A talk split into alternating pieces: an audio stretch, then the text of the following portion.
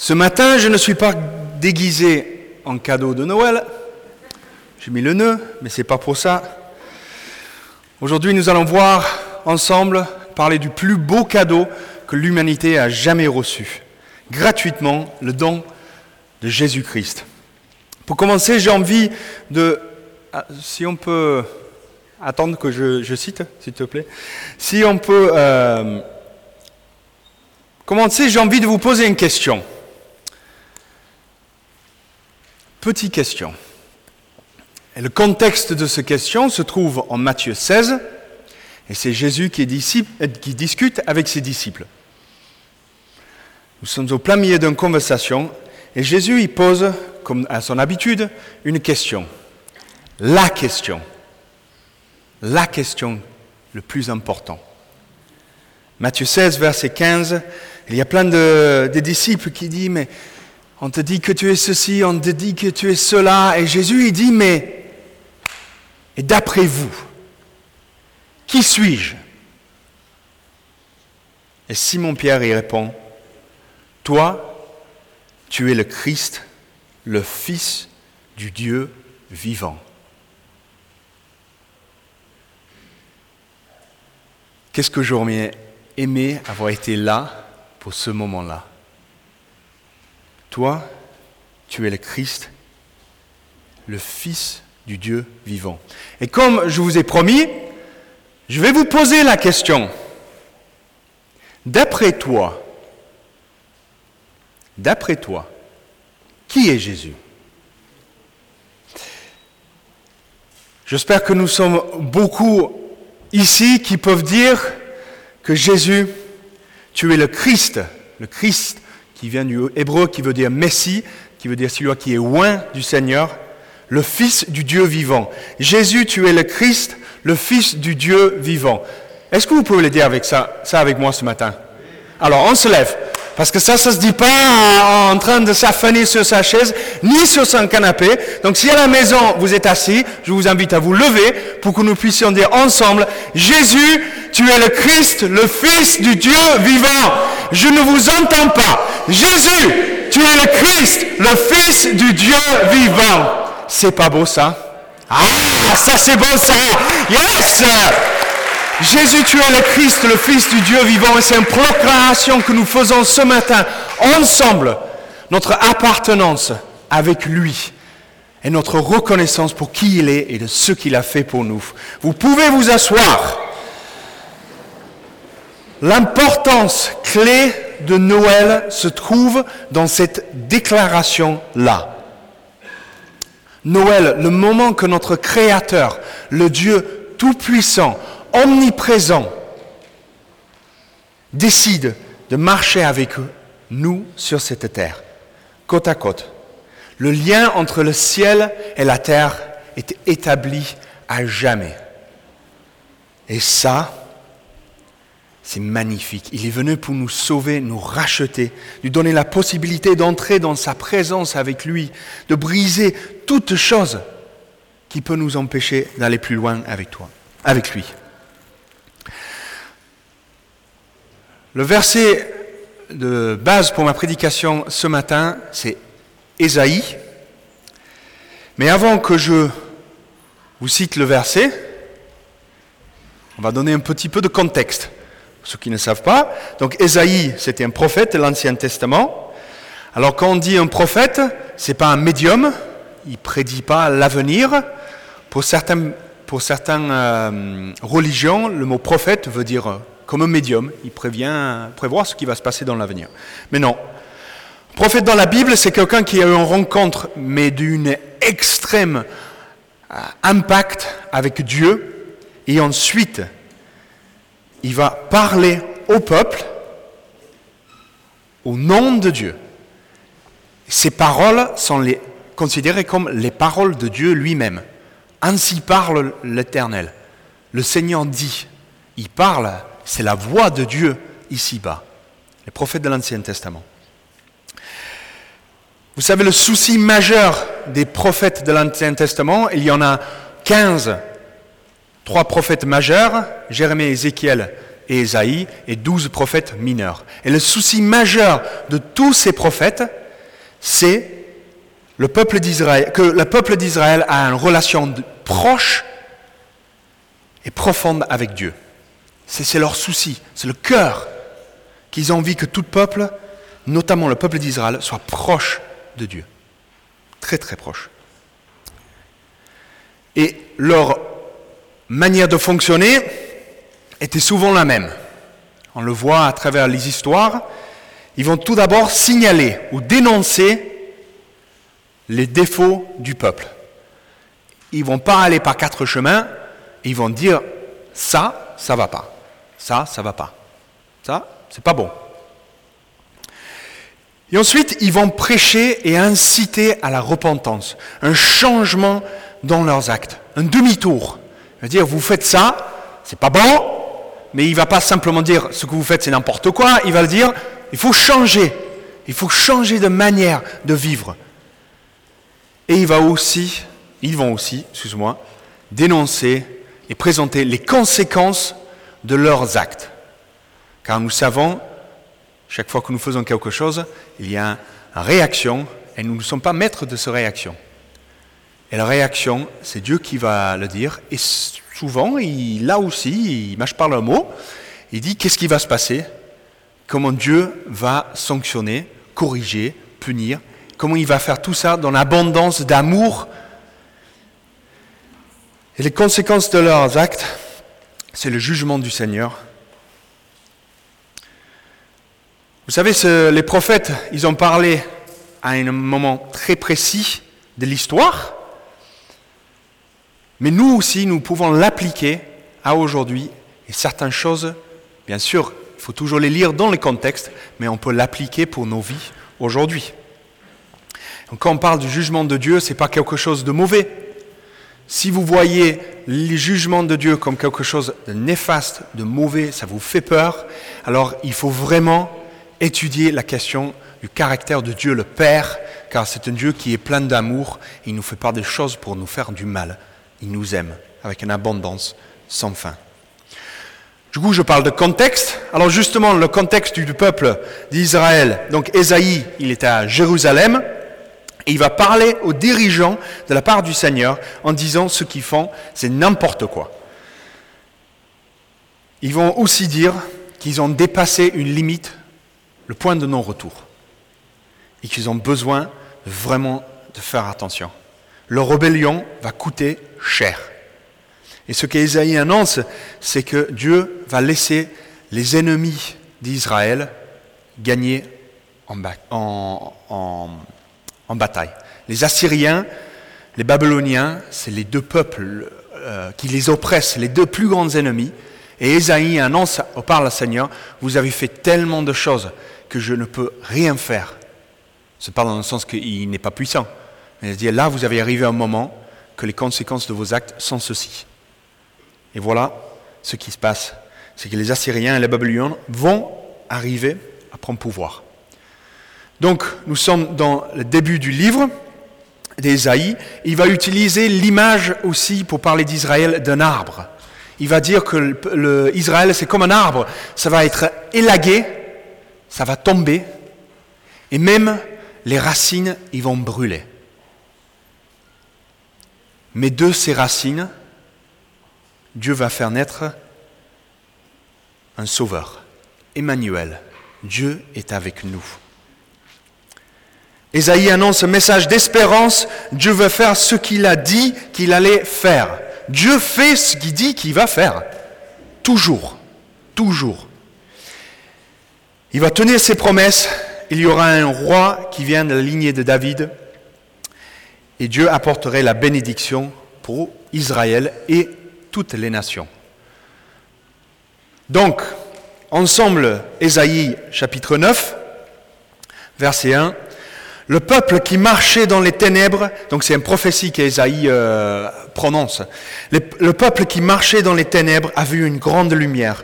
Sur ceux qui habitaient le pays de l'ombre, de la mort, une lumière a brillé. » Vous comprenez l'importance du contexte. Tu rends la nation nombreuse, tu augmentes sa joie, elle se réjouit devant toi comme on le fait lors de la moisson, comme un jubilé au partage du butin. En effet, le fardeau qui pesait sur elle, le gourdin qui frappait son dos, le bâton de celui qui l'opprimait, tu le brises comme tu l'as fait lors de la victoire sur Madian.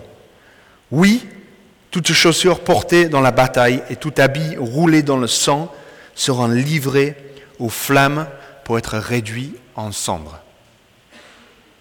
Et le moment, Ésaïe neuf, chapitre cinq.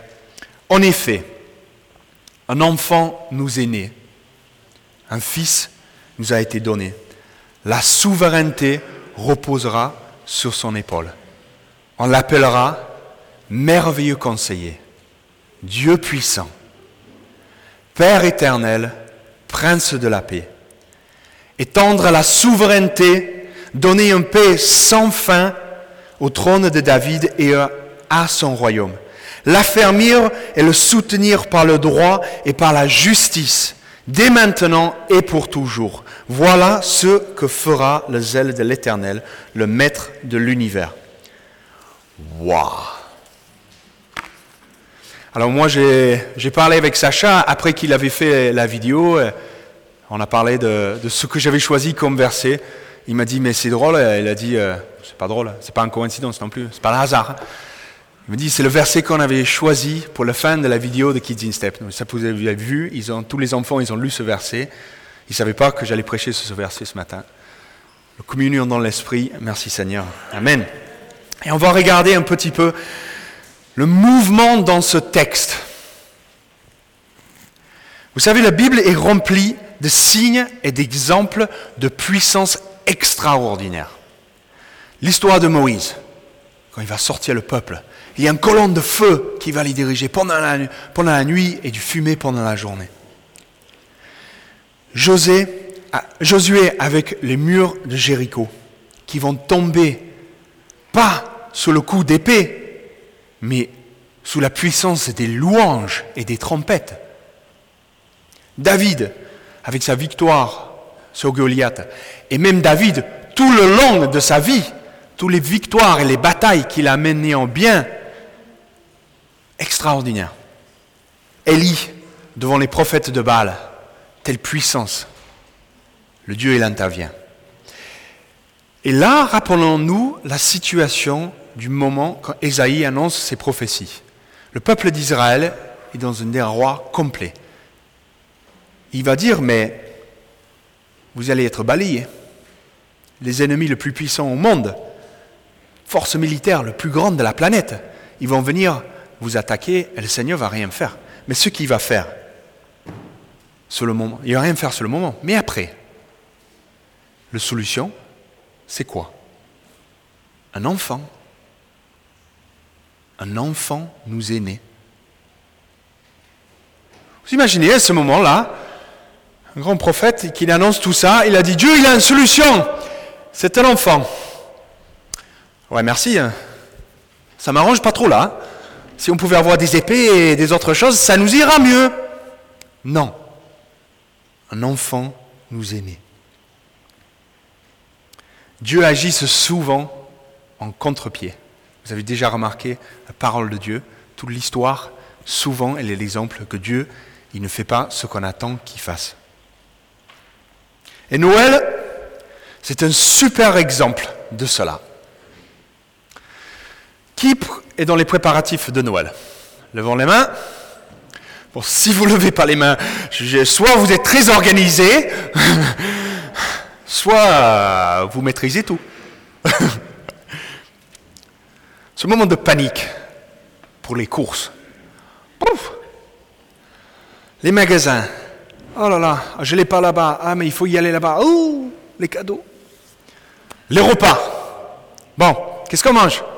La question qui tue. Qu'est-ce qu'on mange? Ah, mais un tel, il n'aime pas ça. Un tel, il n'aime pas ça. Ah, mais punaise. Mais moi, attends, mais moi, j'aime bien les pommes noisettes. Mais moi, les pommes dauphines. Et moi, les pommes duchesses. Bon, qu'est-ce qu'on fait là, les gars? On met des vraies patates ou quoi? La panique. La panique. On en parle depuis combien de mois? Surtout cette année. Un stress monumental pour savoir qu'est-ce qu'on allait faire. Qu'est-ce qu'elle allait pouvoir faire?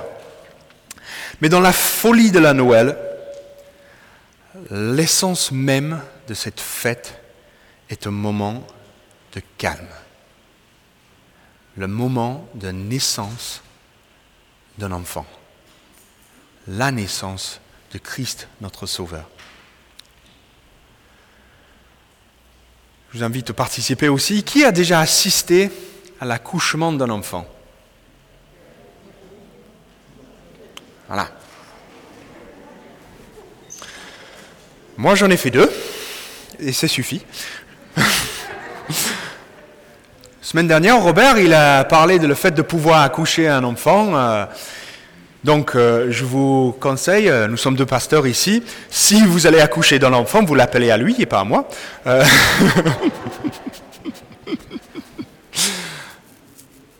Le moment d'accouchement, c'est aussi pareil, ce moment de, de, de panique et de stress. Pour nous, euh, le premier, euh, nos enfants, tous les deux, euh, Sarah a eu les, les questions de, de grossesse un peu compliquées. À partir de quatre mois, euh, déjà elle a été alitée parce qu'elle elle avait risque de, d'accoucher. Elle a passé quatre mois alitée, euh, voilà, catastrophe. Elle a passé quatre mois alitée et après vingt-quatre heures pour accoucher. C'était quand même énorme. Euh, l'ironie du sort, il veut sortir pendant quatre mois et après il veut plus. Enfin bref. Donc, je pense à le, le voyage que, que Robert il a partagé la semaine dernière sur Marie et Joseph, cette idée de ce déplacement, de venir à, à Bethléem. Tu imagines le stress et l'angoisse de Joseph pendant cette période. Déjà, il amène son épouse qui est enceinte sur un âne, cent cinquante kilomètres, et puis il arrive aux villes, dans la ville de Bethléem, il n'y a nulle part, nulle part pour y aller. Je te dis qu'il est stressé comme ça. Hein. On n'a pas le. J'aimerais bien avoir eu le, le rapport de discussion entre Marie et Joseph. Mais pourquoi tu apparaisses avec quelque chose ? Mais enfin, chérie, je suis désolé, je ne savais pas. Mais pourquoi tu es pas allé sur Booking ? Enfin, non. Tu imagines le stress, l'angoisse à ce moment-là. Et moi, moi, je peux en faire un parallèle parce que pour moi, l'accouchement, c'était stressant. Euh, et en plus. J'avais une demi-heure de route dans une voiture euh, euh, climatisée, donc tout allait bien. Mais bon, c'était quand même stressant. Hein. Voilà. Il y a le panique de ce moment, quand il y a tout le monde court autour. Euh, ta femme, elle est là, et tu vois qu'elle souffre, beaucoup.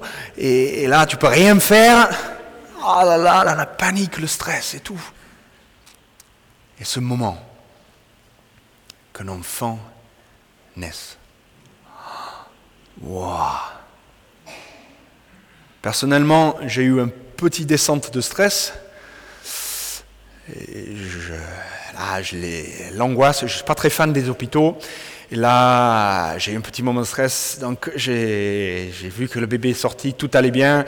Je dis, excusez-moi, monsieur, dame, je m'allonge. Hop, je, je reviens. Ah, ah, ah.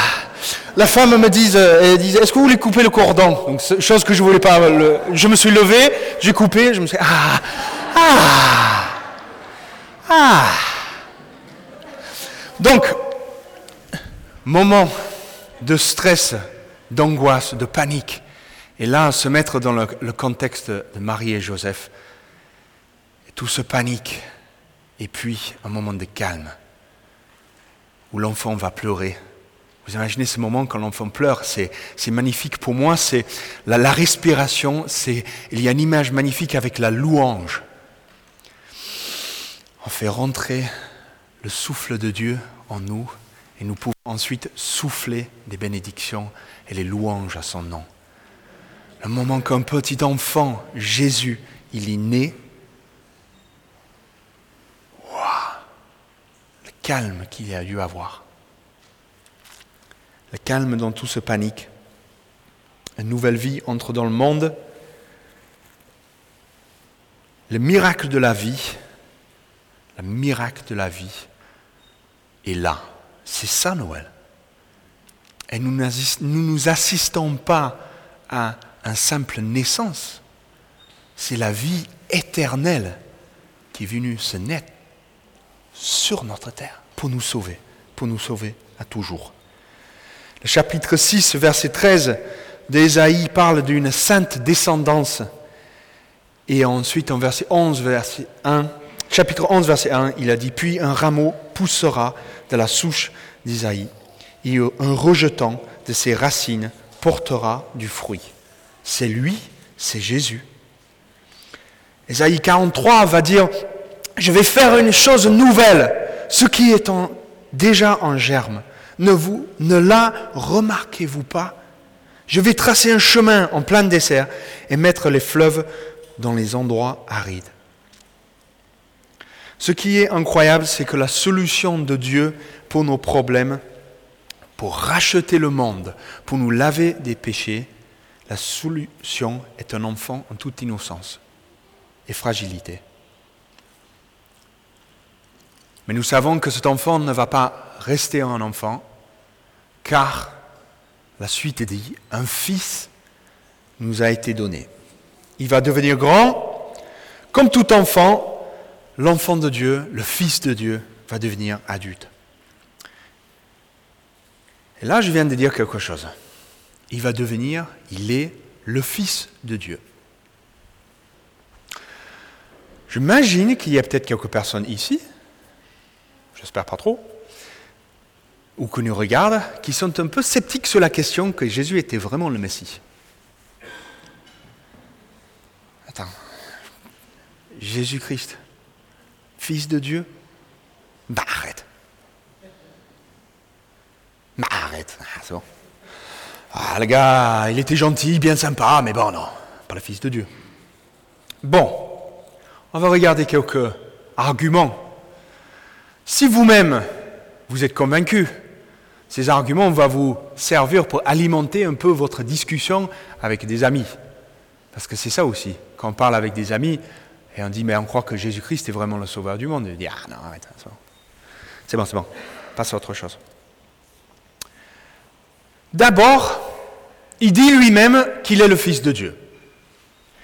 Marc, chapitre quatorze, verset soixante-deux, le grand prêtre l'interrogea de nouveau et lui dit, « Es-tu le Messie, le Fils de Dieu béni ?» Jésus répondit, « Je le suis. » Et vous verrez le Fils de l'homme assis à la droite du Tout-Puissant et venant sur les nuées du ciel.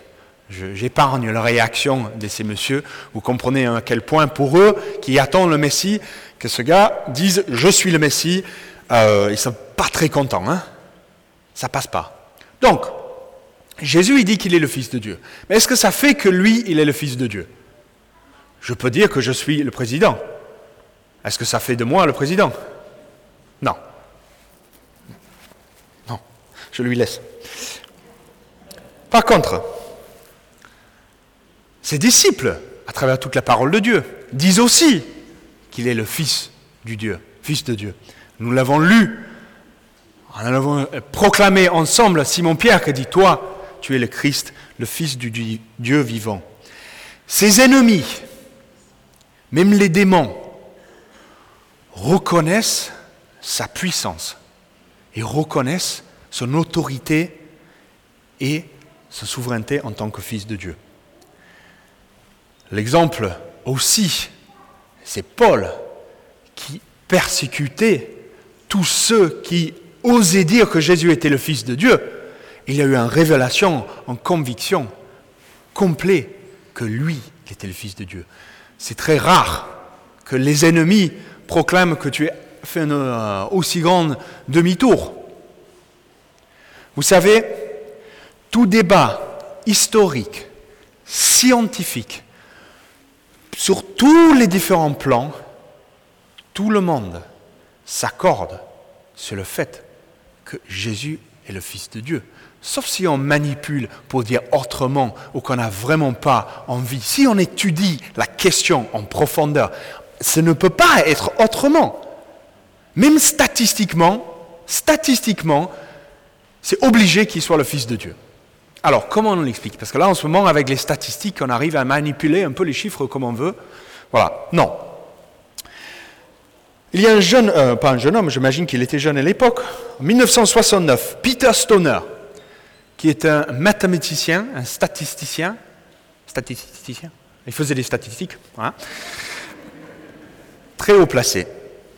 Et avec son équipe, il voulait calculer la probabilité que Jésus remplisse les proph- toutes les prophéties de l'Ancien Testament.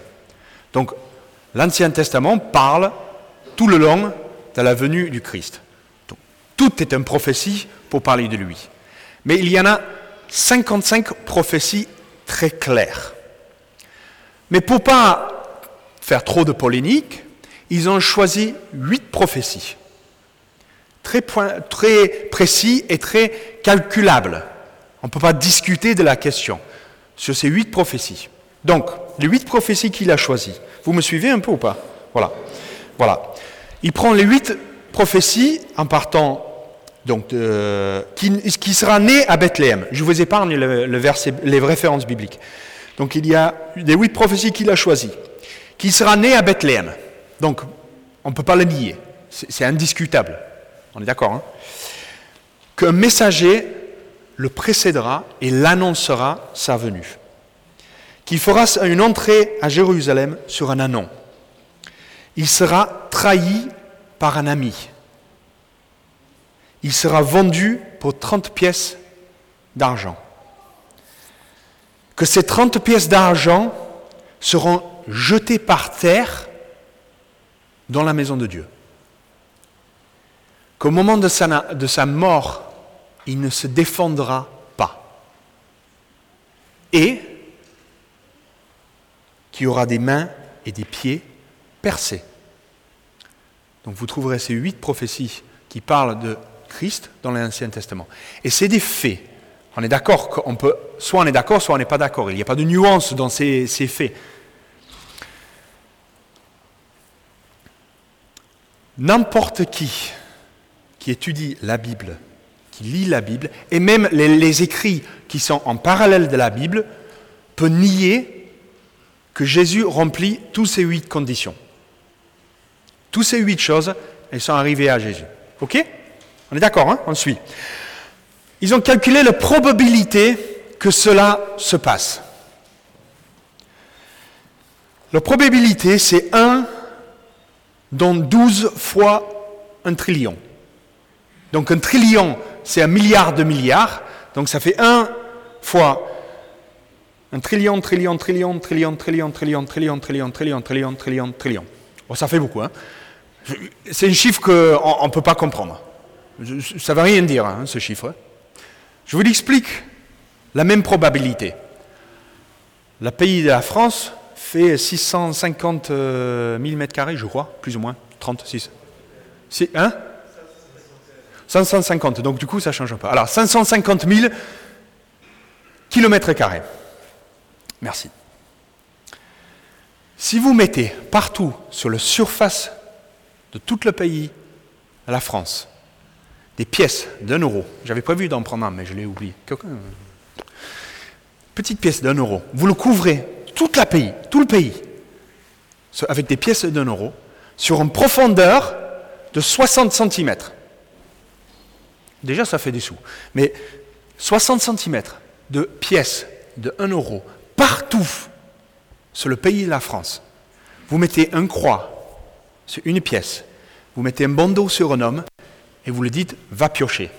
La probabilité qu'il pioche le, pièce, la pièce avec la croix dessus, c'est exactement la même probabilité que, que, que ce ne soit pas vrai, que Jésus ne remplisse pas toutes ces conditions. Je veux dire, c'est, on ne peut pas dire que c'est statistiquement que ça ne marche pas. Non, statistiquement, il est le Fils de Dieu. En dehors de toutes nos autres convictions personnelles, nos révélations, l'histoire. Vous savez, quand vous rentrez dans une discussion avec quelqu'un, souvent on reprend les arguments très euh, cartésiens, même si Descartes était un chrétien, un croyant plutôt. Il faut prendre aussi les arguments dans le contraire. Ce que j'ai envie de vous dire, c'est pour que ceux qui disent que Noël, c'est bidon et que ça ne sert à rien, à tout ce que l'on raconte, c'est du... Non. La raison pour cette fête, c'est que le Fils de Dieu est venu marcher sur cette terre et nous devons le célébrer ensemble. Ça, c'est un parti de bonheur. Bon, sacrée grande parenthèse, mais très important. Pourquoi ? Parce que j'ai envie de vous dire, si vous êtes présent, vous écoutez et que vous avez toujours un doute, il n'y a plus de doute. Et si vous avez des amis avec lesquels vous parlez, que vous avez envie de partager, je vais vous donner des munitions que vous puissiez dire, mais attends, c'est pas vrai. Jésus-Christ est le Fils de Dieu. Le Fils, je reviens dans notre texte, le Fils nous a été donné. Il y a une question d'appartenance et d'héritage dans, cette, euh, dans ces paroles d'Ésaïe. Jésus va dire en Matthieu vingt-huit, « Et moi, je suis avec vous tous les jours jusqu'à la fin du monde. » Et revenons encore sur Ésaïe quarante et un, verset dix, « Je t'ai choisi, je ne te rejette pas. N'aie pas peur, car je suis moi-même avec toi. Ne promène pas les regards inquiets, car je suis ton Dieu. Je te fortifie, je viens à ton secours, je te soutiens par ma main droite, la main de la justice. » Il y a Jésus il a envie que nous rentrons, Dieu il a envie que nous rentrons tous dans cet héritage de ce Fils qui nous a été donné. Nous sommes tous héritiers du Roi, nous sommes tous dans sa présence, et ça c'est bon. Je parle de Roi, parce que la souveraineté va reposer sur son épaule. La souveraineté va reposer sur ton, son épaule. Et on va appeler merveilleux, merveilleux conseiller. Qu'est-ce que ça veut dire ? Mais ça veut dire ce que ça veut dire. Si vous avez besoin de conseils ou de l'aide, ou que quelqu'un vous, qui vous dirige, vous avez un problème, mais va voir Jésus. Va voir Jésus, plonge-toi dans la parole de Dieu, parce qu'il est un merveilleux conseiller. Toute solution qui vient de sa part, elle est parfaite, même si nous ne sommes pas d'accord avec pour le moment. Mais tout vient parce qu'il a envie que nous soyons heureux. Il est Dieu puissant. Le Dieu puissant, vous savez que les ennemis fuient devant sa face. À travers les différents moments que nous voyons Jésus dans le Nouveau Testament, il y a les personnes qui viennent le tenter, mais ils s'enfuient devant tant de puissance, devant tant de majesté, ils s'enfuient. Mais abritons-nous derrière lui. Abritons-nous derrière lui. Protégeons, qu'il soit notre protecteur, le Dieu puissant, le Père éternel, le Père éternel. Vous savez, ça veut dire que c'est, nous allons avoir un Père pour l'éternité. Il y a une question de filiation. Il sera avec nous, il sera notre Papa, éternellement. Papa, toujours. Ça réconforte ceux qui n'ont peut-être jamais connu leur Père. J'ai envie de dire que ça réconforte tous ceux qui ont eu un problème avec le, le, le, le figure de l'autorité parentale. Dieu est le Père, Jésus est le Père éternel. Viens puiser dans sa parole, viens puiser auprès de lui cette parenté, parce qu'il veut faire comme un père, comme le père dans le fils prodigue. Il faut le prendre dans les bras, t'accompagner, te guider, être présent avec toi. Il est le prince de la paix.